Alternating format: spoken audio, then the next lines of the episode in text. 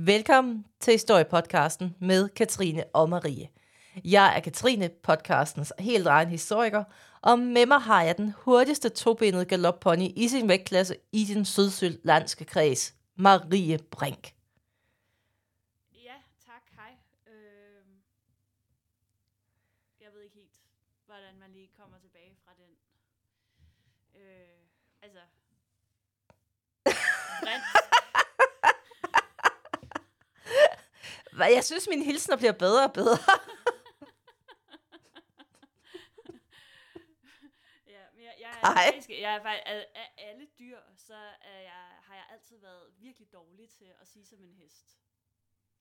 Jeg er Men faktisk der er så mange andre at- dyr. Jeg er virkelig god til rigtig mange andre dyr. Øh, jeg, jeg nailer øh, et får, for eksempel. Jeg er virkelig god til at sige. Må jeg høre? Øh, Undskyld mig, Det Marie, var har ikke et rigtigt får. får? det, var, det var bare mig. Det var ikke et rigtigt får. Ja. Er det ikke vildt? Ja. Hvad med marsvin? Oh, jeg ved faktisk ikke, hvordan et marsvin siger. Øh, nå, så var du måske ikke så god alligevel. Nej, okay. Skal vi blive, blive, blive inden for sådan almindelige gårddyr? Husdyr? Okay, hvad siger en kalkun? Ej, okay, men det er da ikke et almindeligt gårddyr, altså medmindre du bor i USA. Jeg kan sige som en, øh, jeg kan sige som en høne. Kan du sige som en sortbrudt malkeko? Wow. Ej, det var faktisk rigtig dårligt. Jeg tror bare, skal vi ikke bare gå videre var med dagens afsnit? kom tilbage? jeg, tror, jeg, tror, jeg tror bare, vi skal gå videre. Ja, og apropos dyr.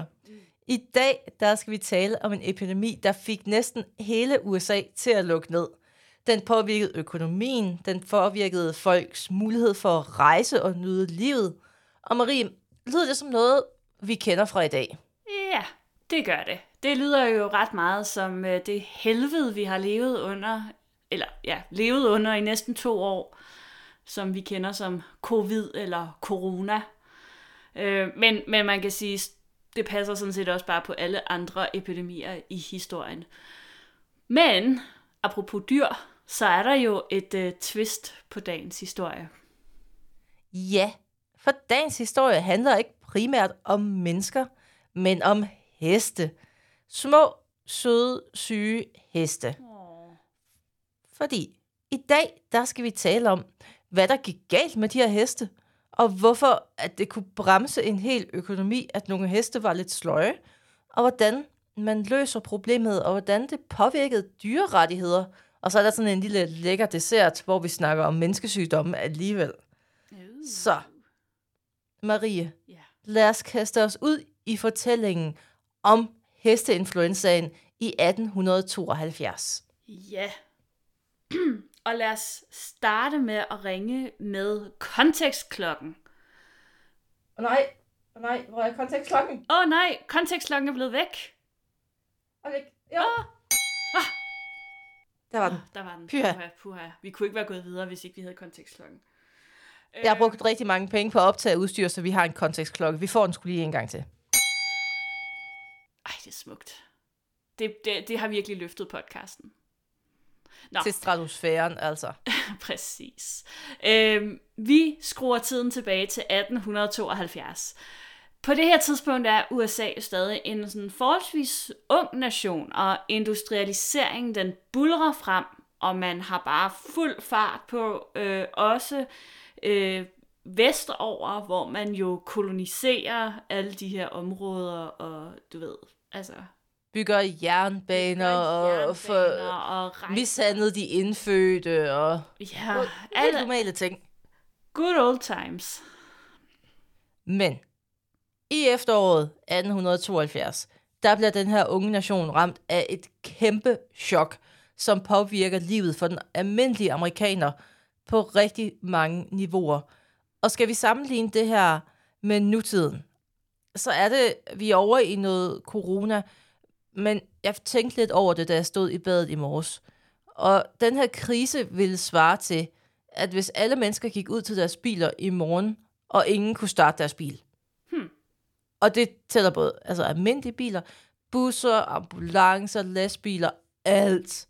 var bare, det sagde, hu, hu, hu, og så skete der ikke mere. Så i virkeligheden Det er var sådan det... cirka, Jeg vil, jeg vil bare sige, at det, det er sådan lidt ligesom, når vi snakker om sådan cyber-attack eller sådan et eller andet, Ja. som, øh, som vil lægge øh, alle mulige sådan, digitale platforme ned, som bare, hvor man finder ud af, at hvor, hvor meget der egentlig foregår digitalt, og alting bare kollapser, fordi at vi kan ingenting.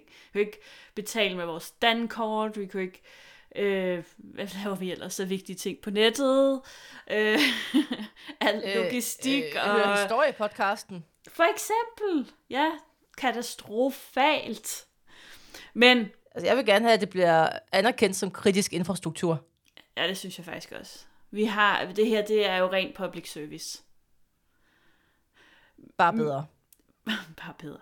Øh, men altså, det var ryggraden i den her industrialisering i USA, som var blevet syg.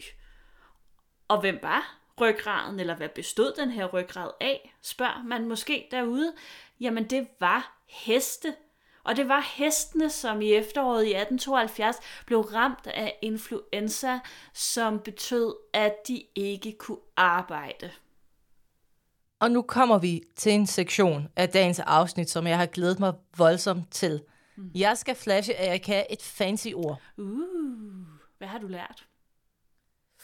Zonose. Ej, at forveksle med snuse. Det her, det starter med sæt. Ja, og øh, hvorfor er det vigtigt for dagens afsnit? Det er faktisk meget vigtigt. Fordi en zoonose er en sygdom, som smitter mellem dyr og mennesker. Altså, og at jeg kan så nogle fancy ord, det gør mig jo til et lidt bedre menneske end gennemsnittet, vil jeg lige påpege. Mm-hmm. Og det er en influenza-type, som er ret interessant, da den ikke kun kan ramme dyr, men også mennesker og vice versa. Mennesker kan smitte dyr, dyr kan smitte mennesker, og dyr kan smitte hinanden på tværs af arter. Det vil sige, at du kan have, nu, det er bare et meget tænkt eksempel det her, du kan have en syg mink, der kan smitte et menneske. Det, altså, det er bare... Eller, uh, hvad kunne man ellers snakke om? En syg flagermus, der kunne smitte et menneske. Jeg ved ikke, om det nogensinde er sket, men du ved. Det lyder meget urealistisk. Ja. Ja, Eller en syg så... flagermus, som smitter et menneske, som smitter en mink, som smitter nogle andre mennesker. som smitter en hest. Altså, det er det, vi er ude i. Så forstår vi konceptet. Og nu kører vi simpelthen dobbelt kontekstklokke. Fordi sygdomsudbrud hos dyr har historisk set ikke været særlig godt dokumenteret. Det har været, at hesten har været syg og faldt om, og hvis det har været rigtig slemt, så har man anklaget byens heks for at have gjort det. Mm. Men sygdomsbeskrivelser, der står det trods alt noget bedre til hos mennesker. Der har man da mindst skrevet ned, hvis der er mange, der er døde i en periode. Ja. Men som altid, som altid, som altid, kan vi jo regne med de græske historikere. De svigter aldrig. Aldrig. Fordi det er også dem, der beskriver det, man betragter som det første influenzaudbrud hos mennesker. Det var i Grækenland i 434 før vores tidsregning. Så go dem. Ja, okay. Og det var også en græsk dyrlæge, som hed Absyrtos. Og øh, igen, nice navn. Som i år 330 efter vores tidsregning observerer, at der var heste, der blev syge, og, der var sådan, og de smittede hinanden. Så der har man faktisk beskrevet et sygdomsudbrud hos heste. Ah, okay. Og vi bliver ved hestene. For i 1299, så er vi lige sprunget et par år i historien, der er der en italiensk dyrlæge, og Lautentus Rusius, uh, Ah, som i øvrigt øh, var den første forfatter til en bog om heste nogensinde. Det her har været et meget lærerigt afsnit for mig. ja, det er Han- jeg. Han beskrev, hvordan heste i et område, de blev syge, og de formentlig smittede hinanden. Og det var sådan noget med, at hestene, de var sådan lidt, de ville ikke spise, og de hang med hovedet, og deres øjne løb i vand, og de, de var noget ømme i musklerne. Nå. Og det var så alvorligt, at det her udbrud slog 1000 heste ihjel i et relativt afgrænset geografisk område. Så der får man jo faktisk beskrevet en lille mini-epidemi hos husdyr. Det var meget spændende. Ja, Så, og det lægger igen, man jo ja, også. Det var en meget god bog. Det var meget grimme billeder af heste, han havde tegnet. Nå, han vidste godt, hvordan heste så ud i virkeligheden. Det håber jeg virkelig. Så han var bare dårlig til at tegne. Han var bare dårlig til at tegne. Okay. Det kan også ske. Man kan ikke være god til det hele, og det er okay. Men det her, det var jo en øh, ufattelig lang forklaring øh, på et enkelt ord. Nogensinde, Katrine. så, så. Men må godt Så. godt. ja, øh, nu øh, vil jeg også bruge lang tid på at snakke lidt om hestenes forhold til mennesker, fordi det ved jeg tilfældigvis en lille smule om. Eller, jeg ved i hvert fald sådan set i historisk øh, perspektiv, og forhistorisk. Øh, man regner med, at der alle har perspektiver. alle perspektiver. Alt. Øh, jeg ved alt om heste. Øh, man regner med, at der har eksisteret tamheste i sådan 5-6.000 år. Øh, det er lidt svært med heste, øh, fordi at de er faktisk ikke blevet avlet særlig meget på, så derfor kan det være svært at se, øh, om noget er knogler fra en vildhest, eller om det er knogler fra en tamhest. Øh, især når vi kommer langt tilbage i tid. Så, så det kan ikke udelukkes, at der har været øh, domesticerede heste, som man siger, øh, tidligere end 5-6.000 år, men det er svært at påvise. Øhm, men øh, det sker, eller hestene, de kommer sandsynligvis øh, fra det sydlige Ukraine, og de har ligesom levet ude på de her, øh, også de her øh, ungarske stepper og sådan noget, hvor at øh, de har levet øh, det gode hesteliv. Fra, øh, altså, der, der har jo eksisteret vildhest i Europa altid nærmest, ikke? Altså, vi kan jo gå... Ja, ja, det har været et evergreen. Ja, ja, altså de har, de har jo øh, huseret øh, i Europa, i hvert fald i, i 30.000 år, og sikkert også længere tilbage end det. Øh, vi, har, øh, vi har udskæringer i rensdyrtakker, vi har hesteknogler, øh, og, øh, og der er også øh, afbildet heste fra hulemalerier rundt omkring i, i Europa. Men igen øh, kan det være svært at afgøre, om det er vilde eller tamme heste, fordi ja, Ja, de ligner, de ligner de ligner hinanden. hinanden. Altså, og sådan er der bare, der er, der er nogle dyr, som ikke ændrer, altså det, det samme med katte i virkeligheden. Katte kan man heller ikke rigtig se, om er vilde eller tamkatte på knoglerne. Øh, de ligner hinanden rigtig meget, for der er ikke blevet avlet sådan specielt meget på sådan almindelige katte. Øh, så er der selvfølgelig nogle øh, undtagelser. Det er der selvfølgelig også med heste. Men... Øh, men sådan øh, som, som tommelfingerregel. Øh, I midten af, af, af yngre stenalder, altså sådan vi, vi, vi er i slutningen af, af bundestenalderen, øh, så kommer øh, tamhesten til Danmark, mener man. Øh, vi har formentlig haft vildheste i Danmark også, igen, svært at vurdere vilde tamme, øh, men vi har i hvert fald øh, hesteknogler øh, på stenalderbopladser. Øh, men, øh, men der kommer en kultur, som kaldes for enkelgravskulturen, og de kommer over fra østfra nemlig, øh, og efter sigende skulle de være et rytterfolk, så de kommer jo selvfølgelig ridende på heste ind i Danmark, og der findes den her fantastiske beskrivelse fra en eller anden gammel historiebog, noget med, at de kommer ridende ind over grænsen med stridsøkserne over hovedet, og åh, ja, jeg ved ikke lige helt, hvor man fik det fra, men det gjorde de måske. Øhm, og i virkeligheden så regner man først med, at hesten sådan for alvor begyndte at blive udbredt øh, senere. Øh, I bronzealderen spiller hesten en rigtig stor rolle. Vi har hesten, der trækker solvognen. Øh, heste det er rigtigt. optræder øh, på rigtig mange helleristninger og forskellige afbildninger. Har formentlig haft en eller anden øh, guddommelig karakter. Øh, I jernalderen så går vi mere over til, at det bliver stridsheste, så vi bruger dem i, i krig, og det er faktisk først, når vi kommer op måske sådan i vikingetid og tidlig middelalder, at heste rent faktisk bliver arbejdsdyr, og ikke bare er sådan nogle status Pyntedyr. Øh, dyr, pyntedyr, ja. Og nu er det Så, gået øh, tilbage til pyntedyr. Nu er det gået lidt tilbage. I hvert fald er de øh, kæledyr, kan man godt sige. Der er ret få heste i Danmark, der bestrider en stilling i dag, udover at være hyggedyr. Det er rigtigt. Eller konkurrencedyr. Det er på et meget lille... Altså, der er jo nogle enkelte, der stadigvæk kører rundt øh, spundet for hestevogne og sådan noget på diverse frilandsmuseer, eller øh, Carlsbergs bryggervogne, eller hvad ved jeg, men øh, det, øh, det er et fortal. Ja. Nå, tilbage til epidemien. Nu har vi været meget vidt omkring. Det har vi. Fordi i dag er vi jo blevet meget, meget bevidste om, hvordan virussygdommen spreder sig. Det, det har vi ligesom lært på den hårde måde. Og mm. det bedste værn er jo ofte sådan noget, altså det er jo så simpelt som god hygiejne ofte. Altså husk lige at spritte hænderne af. Ja. Men den viden fandtes ikke rigtigt i 1872.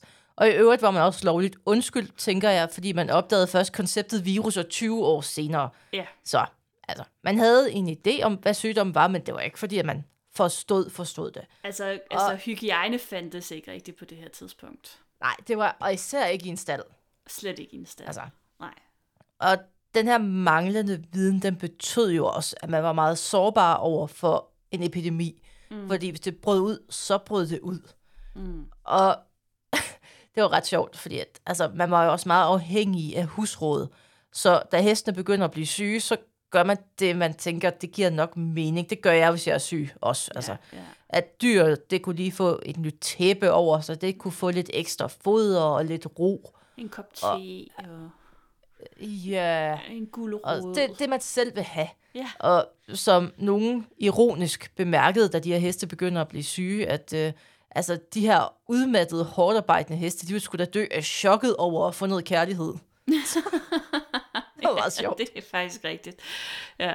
Øhm, men øh, den her hesteinfluenza, den dukker første gang op i slutningen af september 1872, og det er blandt nogle heste, som går og græsser fredeligt øh, uden for Toronto i Canada.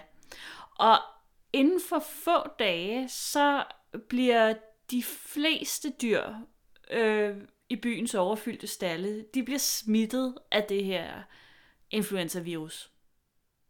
Ja, og der er ikke nogen tvivl om, at det her det går hurtigt. Og det skyldes, at den her type af influenza næsten har en infektionsrate på 100% hos uvaccinerede dyr. Og så har det en inkuberingstid på 1-3 dage. Og oversat til dansk betyder det, at det smitter af helvedes til og arbejder hurtigt. Du er en sand Søren Brostrøm for heste. Præcis. Og man sidder nede i USA og kigger nordpå og tænker, åh, åh. Og det, det, det har man ikke rigtig lyst til. Mm. Så den amerikanske regering, de forsøger at forbyde kanadiske heste. Men det er for sent. For det første, så tror jeg ikke, altså man har ikke nogen bevidsthed om, at det også kan smitte via mennesker til dyr. Mm. Og man får bare ikke sat de der skodder op hurtigt nok igen. Man har en til tre dage på en inkuberingstid, og så høj smitterate, så det er næsten umuligt. Mm. Og man skal tænke på, at der er for hver 15 indbygger i USA, så er der en hest. Så der er virkelig mange heste, og det var det samme i Canada. Ja. Så der var bare en kæmpe pulje af smittebærere lige pludselig. Mm. Og inden for en måned, der bliver grænsebyer, sådan på grænsen mellem Canada og USA, inficeret. Og sygdommen, den bliver navngivet den kanadiske hestesygdom. China Og det virus. bliver- Præcis, der skal ligesom, der skal en nationalitet på. Ja. Og den her virus, den spreder sig ned igennem USA. Man skal forestille jer, at USA er jo begyndt at blive en nation, og man begynder at bygge veje og jernbaner. Man er godt i gang på det her tidspunkt. Og den her virus, den spreder sig simpelthen langs de her transportruter rundt i landet. Og i december, der er den s- helt ud til the western frontier. Hmm. Så den spreder sig sindssygt hurtigt. ja. Og den spreder sig bare fra by til by, og med tog og med alt. Og man, er, man kan ikke stille noget op, for man forstår ikke, hvordan den smitter. Nej. Nej. Øh, og den, øh, den 9. oktober, der er der en artikel i en lokal avis, der beskriver, hvordan gaderne de er helt tomme og stille, fordi der er ingen heste. Alle hestene er syge, og det er jo øh, meget uvandt fra, fra det billede, man ellers har øh, til hverdag, hvor gaderne de er travle, de er fyldt med hestevogne, så man hører konstant den der klok, klok, klok, klok af øh, hove, der går på, på brosten eller veje, og Jamen altså, vrinsken hestene, og- og... vrinsken og alt muligt, ikke? altså heste blev jo brugt til alt.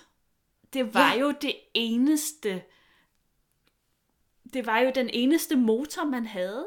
Altså, øh, Ja, de for bilen er fungerede- ikke opfundet endnu. Bilen er ikke opfundet endnu. Øh, de fungerede som taxier, de var busser, de var lastbiler, de var postbiler, de var brandbiler, de var alt. Altså, og puff, så er det hele væk. Og jeg, jeg har Ja, lige sådan en, en bemærkning også til det der, fordi altså, det er bare sådan en lille sidebemærkning.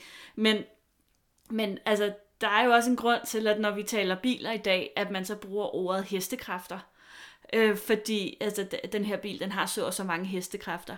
Øh, og det skyldes jo, at da bilerne begyndte at komme, der var den eneste reference, havde, man, man havde til sådan noget, der kunne trække noget andet, øh, det var heste. Så hvis man siger, at den her bil, den har 40 hestekræfter, så siger man, wow, fordi jeg er bare vant til de her to heste. Så det her, det svarer altså til 40 heste. Det er alligevel Er det ikke noget. det, din panda, den har? Jeg kan ikke huske, hvor meget min panda den har.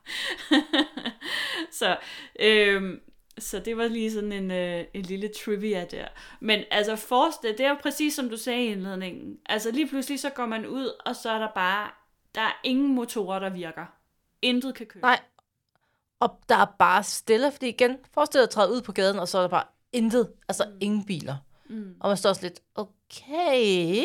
Ja, og influenzaens symptomer, de minder meget om sådan ga- god gammeldags menneskeinfluenza, ikke? Man, man får sådan ømme led, og ja, det kan man selvfølgelig ikke vide, om hestene fik, vel, men de fik formentlig... Jo, jo, de gav sig. Altså, man, kan, man er ikke i tvivl om, hvis en hest har ondt i ledene. Nej, okay. Og Siger jeg som fik, en, der er øh, vokset op på landet, der har haft heste. De fik også, øh, de hostede, og de hang med ørerne, og de havde ikke nogen energi. Så virkelig syge, sørgelige heste. Ja, ligesom hvis man selv er syg, og man bare tænker, øh. Man hænger også med ørerne. Ja, og tilbage til min nye stilling som hestebrustrøm. Ja. Fordi der var fortællinger om stalle. Det var lidt ligesom en form for parkeringsplads, hvor man havde stalle, hvor man kunne have sin heste ind i byen. Mm. Så der var både sådan ligesom et kontorfællesskab nærmest, hvor man som selvstændig kunne have en hest til at stå med andre heste, fordi det er jo dyrt at have sin egen stald, men så kunne man ligesom have dem opstallet. Så der var sådan nogle små staldcentraler rundt omkring. Ja. Og der var fortællinger om stalle, der kunne sende 25 raske heste afsted om morgenen, og så vendte de syge hjem om eftermiddagen. Så det gik så hurtigt. Wow, Og så igen, når de var i stalle sammen, så smittede de også hinanden hele tiden. klart. Det er jo ret voldsomt tal, men, men døde de så også, de her heste? Altså, mange af hestene, det er lidt ligesom når man selv har influenza, de blev bare syge. Mm. Men det var et sygdomsforløb, der tog tid. Som tommelfingerregel, der blev det anbefalet, at dyrene de skulle have en uges fri for hver sygedag. Det vil sige, hvis hesten har været syg i fire dage, så skal den have fire ugers restitutionstid. For vi skal jo huske, at de her heste, de arbejdede stenhårdt. Ja. Altså, de trak jo altså, tonsvis af gods rundt og mennesker rundt hver dag. Så det der, mm, den der kombination af sygdom, skråstrej restitution og hårdt fysisk arbejde, det var en farlig kombination. Så hvis man begyndte at presse hestene i det her sygdomsforløb, så kunne de dø. Ja, Okay. Men altså, det var bøvlet, og som vi sagde før, dyrlægevidenskaben, den var ikke super avanceret, den var nok lidt længere tilbage, end menneskelægevidenskaben var på det her tidspunkt, og den var jo heller ikke helt fremme. Så den var ikke rigtig så avanceret, og den var ikke så tilgængelig, så folk de forsøgte jo bare alt for at få hestene tilbage på arbejde så hurtigt som muligt. Klart. Ligesom man ville gøre, hvis det var et menneske. Øh, og Ja, præcis som, som man jo gjorde, når mennesker var syge, så forsøgte man alle mulige mystiske kurer. Øh, nogen havde måske en lille smule virkning. Nogen var i bedste fald bare ufarlige. Øh, og andre øh, havde måske den stik modsatte effekt af øh, det, man egentlig ville opnå. Øh, men et af de mest populære midler mod hesteinfluenza, det var faktisk en øh, blanding af ingefær og gin. Det lyder faktisk lidt lækkert. Ja, jeg tænker også, altså jeg vil sige, at nu er jeg jo også typen, som når jeg bliver syg, så kan jeg også rigtig godt lide at få ingefær. Jeg ved ikke, om det er fordi et eller andet sted smager sådan noget frisk ingefær så forfærdeligt, at, at man føler virkelig, at øh, det, der, det gør et eller andet i kroppen. Det må slå nogle Ej. bakterier ihjel, et eller andet, hvad ved jeg. Sådan har jeg det med gin hver dag. øhm, men andre, de forsøgte sådan en dampbad med kamillete, hvor de havde sådan en spand med kamillete, og så prøvede de at få hestens hoved nedover, så et tæppe over, sådan, så kunne få dampet det ud, og Okay. man prøvede, man prøvede faktisk også at gøre stallene rene. Det Ja. lidt. Ja. Og røgkurer, hvor man sådan stod og, og brændte ting af foran hestene, og heste, de elsker jo røg, det gør man slet ikke urolig. Så prøver bare. Kom, Men det er jo sjovt nok med, det er jo sjovt nok med de der med røgkurer med dampbad, ikke? fordi det taler jo sådan tilbage til den her idé, man har haft siden antikken om, at øh, med de her fire kropsvæsker, øh, hvor at, at hvis man bliver syg, så skyldes det, at, at der er ubalance i, i en af de fire kropsvæsker, og så skal man ligesom på en eller anden måde skabe balance. Øh, øh en, en yndet måde var jo også netop, at man tappede blod fra folk øh, for at skabe balance i en af de her, øh, øh, hvad hedder det, væsker. Øhm, ja, ja, men, altså men det, også det, det her med netop at skulle ryge ting ud, eller dufte ting, øh, fordi man jo øh, troede, at, at øh, sygdom kom af dårlig luft, eller dårlig lugt. Øh, så hvis man kan fjerne den dårlige lugt, så fjerner man også sygdommen. Og det er jo ikke det er jo ikke sådan helt forkert, fordi nogle gange kan dårlig lugt komme af noget, som også giver sygdom, men det er heller ikke helt rigtigt. Øh, så, så nogle af de her ting kan jo måske godt have haft, altså for eksempel også rengøring af stalle og den slags, godt have haft en virkning, men måske ikke af den årsag, de troede, det havde. Nej, lige præcis. Så, mm, ja. men... Men altså gennem, gennem 1800-tallet, så øh, led Amerikas overfyldte storbyer, og man kan sige alle, alle, over, byer. alle overfyldte store byer, af hyppige epidemier, øh, dødelige epidemier. Det var kolera, det var dysenteri, det var gul feber. Øhm, sikkert også influenza, selvom at de ikke helt er øh, beskrevet i samme omfang som de, som de andre sygdomme. Men øh, der var rigtig mange, der frygtede, at den her hesteinfluenza også ville springe over til mennesker. Ja, ikke at man havde forståelsen for det, men man var noget luren ved det. Ja. Det skete dog ikke men det betød på ingen måde, at menneskene gik fri fra sygdommen. Mm. Fordi man fjerner de her millioner af heste fra gaderne, og det betyder, at infrastrukturen, der var afhængig af heste, brudte sammen. Altså, man kunne ikke transportere mad, man kunne ikke transportere brændstof, og det er lige på kanten af vinteren. Vi skal huske, at det her det er slutningen af oktober og november, og der begynder det altså at blive koldt. Mm. Og man kunne ikke få kul ud, og man kunne ikke få mad rundt, så det var kritisk. Ja. Helt sikkert. Fordi altså, hestene de var jo for syge til at trække kul ud af minerne. De kunne ikke trække vogne med afgrøder til markeder. De kunne ikke transportere råvarer til fabrikkerne.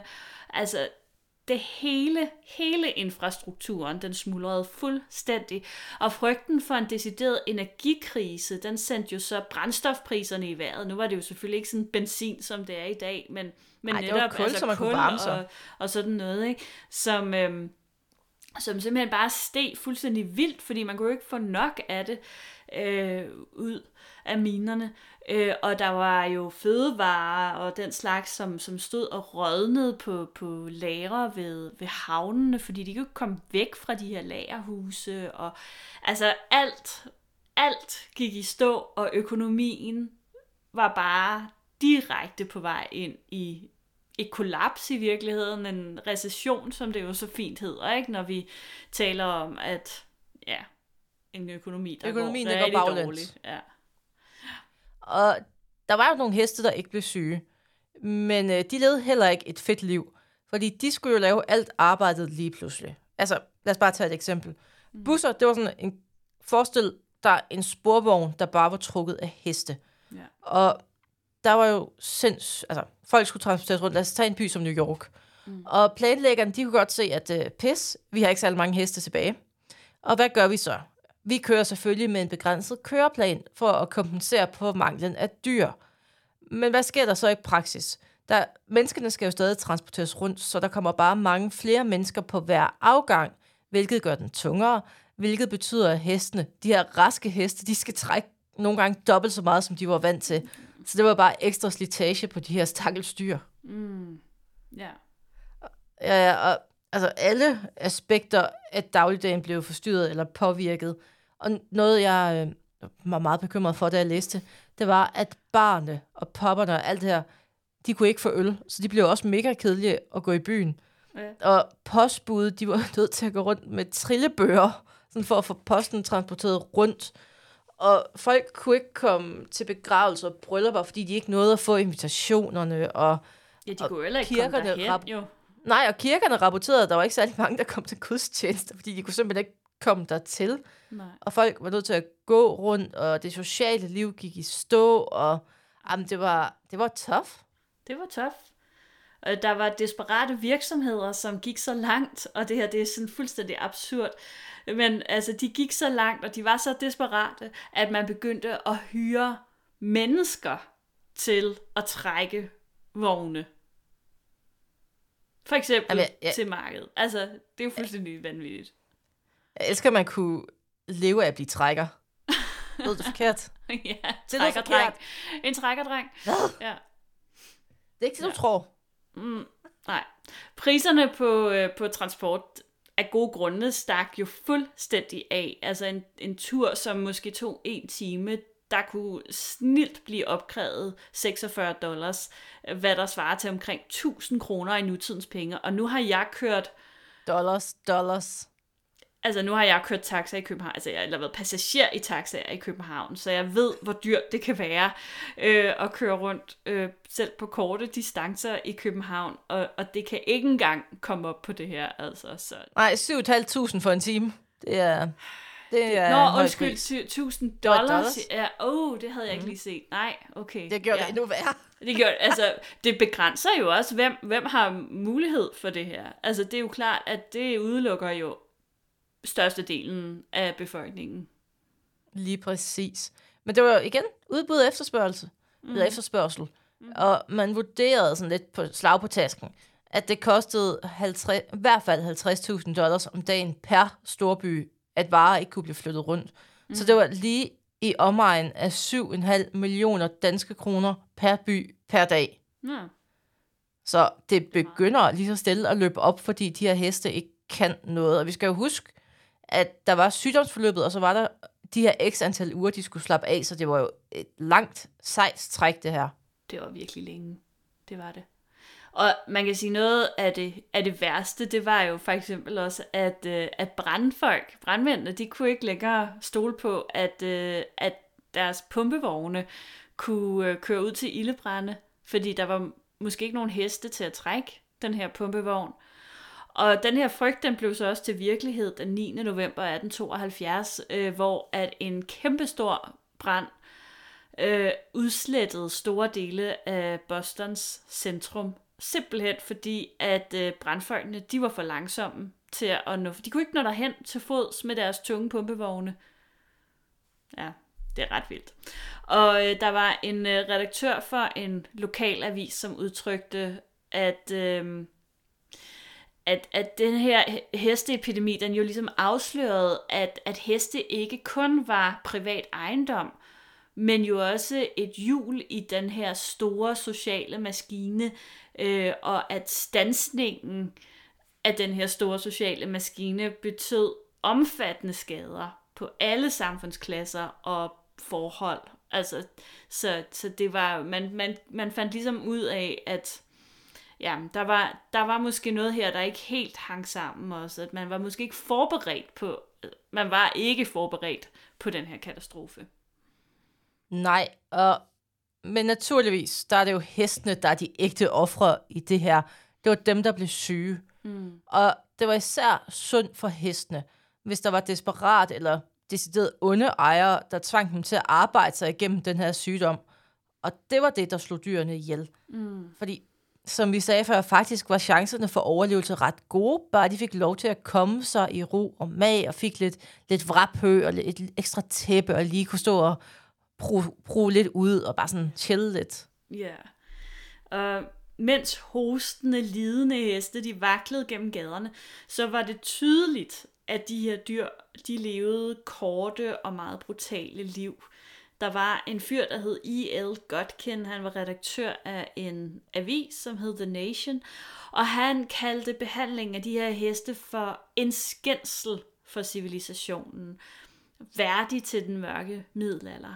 Og han, han blev jo senere en rigtig vigtig figur i den tidlige historie for dyrs rettigheder i USA. Og det var blandt andet på grund af hans oplevelser med, med hesteinfluenzaen der i, i 1872 han var, han var faktisk rimelig vogue, fordi her, mens influenzaen, den øh, bruser rundt.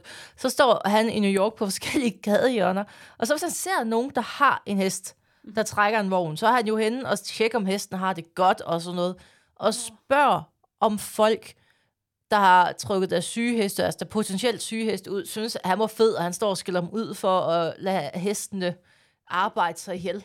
Nå, Så han- han var sådan rimelig aktivistisk. fedt. Og good on him. Ja. Og man står i en situation nu, hvor man ikke har nogen heste, og alting står stille. Så man er begyndt at tænke i alternativer, for man kan heller ikke lade være med at hyre mennesker ind til at trække vogne. Der skal rimelig mange mennesker til per vogn, og det får bare priserne til at stige. Så derfor forsøger man sig med muldyr og med okser. Og der er nogle udfordringer forbundet med det, fordi heste det er alligevel et relativt stort dyr. Og muldyr, de er lidt for små, og okserne, de er ikke rigtig egnet til bykørsel. De er, det er ikke det, de er gode til. Så det, var, det blev ikke en rigtig succes, men man forsøgte lige så stille at finde alternativer. Man blev jo nødt til at gøre et eller andet. Men, Men, altså, noget skulle jo da man, ske. Men da man var midt i det, der vidste man jo ikke, altså holder det her nogensinde op? Uh, får vi nogensinde Er der heste nogen heste om en måned? Ja, præcis. Ja. Øh, og, øh, og hele det her, der var, det skabte jo også stor debat i aviserne, fordi hvad skal vi stille op med det her? Øhm, og sjovt nok var der jo faktisk også folk på det her tidspunkt, som tvivlede på, at sygdommen overhovedet fandtes, at den var virkelig. Det var bare fake news. Øhm, Totalt. og øh, det, det, fordi de kunne jo se, det var jo ikke alle heste, der var syge. Så øh, måske øh, var det bare nogen, der forsøgte at presse priserne op, øh, for eksempel på transporten. Ja, det, var, at det er nogle meget spændende avisindlæg, Ja. hvor at man virkelig tænker, jamen er det ikke bare ham der, der siger, at hans heste er syge, så den ene hest, der kan arbejde, den får over 1000 dollars i timen. Ja. Da. Der. Wake up, sheeple. Yes. Men, men, men. Som alle gode influenzaepidemier, så dør den her også stille og roligt ud. Når hestene har været igennem et sygdomsforløb, så har de opbygget immu- immunitet. Så mm. tingene vender stille og roligt tilbage til normalen. Men det har stadig sat en skræk i livet på amerikanerne, fordi for første gang havde man sådan virkelig oplevet på egen krop, hvordan det her handelssystem, man er ved at opbygge, det var jo meget kompliceret og afhængig af handel, fordi man skal jo ligesom handle på tværs af byer og landegrænser. Så der er mange aktører, og det er bare meget sårbart, hvis en brik i det her puslespil pludselig mangler. For eksempel, vi tager hestene væk. Fordi så er det jo fint, du kan producere bomuld, men der er ikke nogen, der kan flytte det. Tillykke med det.